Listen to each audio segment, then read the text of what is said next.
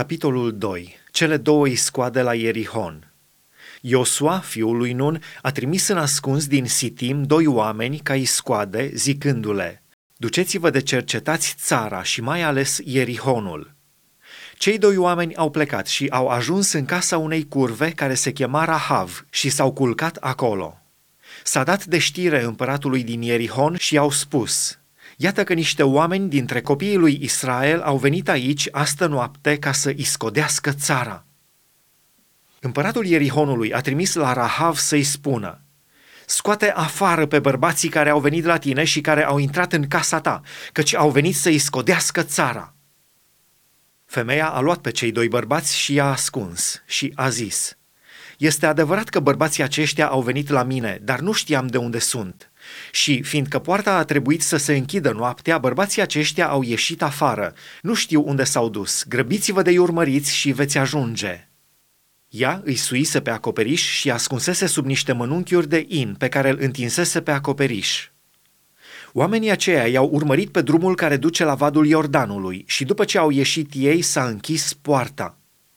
Înainte de a se culca iscoadele, Rahav s-a suit la ei pe acoperiș și le-a zis: știu că Domnul v-a dat țara aceasta, căci ne-a apucat groaza de voi și toți locuitorii țării tremură înaintea voastră. Fiindcă am auzit cum, la ieșirea voastră din Egipt, Domnul a secat înaintea voastră apele Mării Roșii și am auzit ce ați făcut celor doi împărați ai amoriților dincolo de Iordan, lui Sihon și Og, pe care i-ați nimicit cu desăvârșire.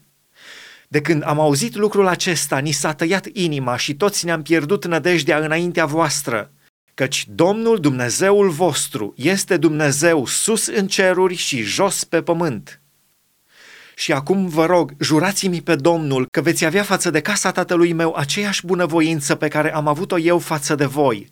Dați-mi un semn de încredințare că veți lăsa cu viață pe tatăl meu, pe mama mea, pe frații mei, pe surorile mele și pe toți ai lor și că ne veți scăpa de la moarte. Bărbații aceia i-au răspuns: suntem gata să murim pentru voi dacă nu ne dați pe față. Și când Domnul ne va da țara aceasta, ne vom purta cu tine cu bunăvoință și credincioșie. Ea i-a pogorât cu o funie pe fereastră, căci casa în care locuia era lângă zidul cetății. Și le-a zis: duceți-vă spre munte ca să nu vă întâlnească cei ce vă urmăresc.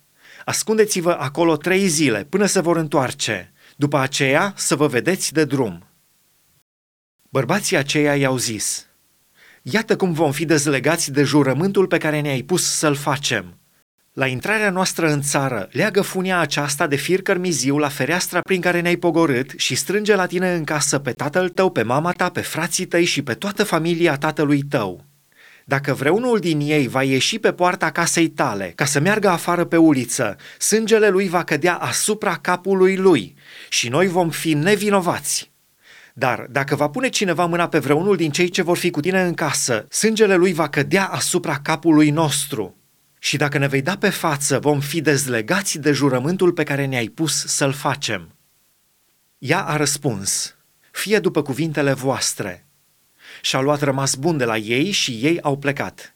Ea a legat funia cărmizie la fereastră. Ei au plecat și au ajuns la munte, unde au rămas 3 zile până s-au întors cei care îi urmăreau. Cei care îi urmăreau i-au căutat pe tot drumul, dar nu i-au găsit. Cei doi oameni s-au întors, s-au pogorât din munte și au trecut Iordanul. Au venit la Iosua, fiul lui Nun, și i-au istorisit tot ce li se întâmplase.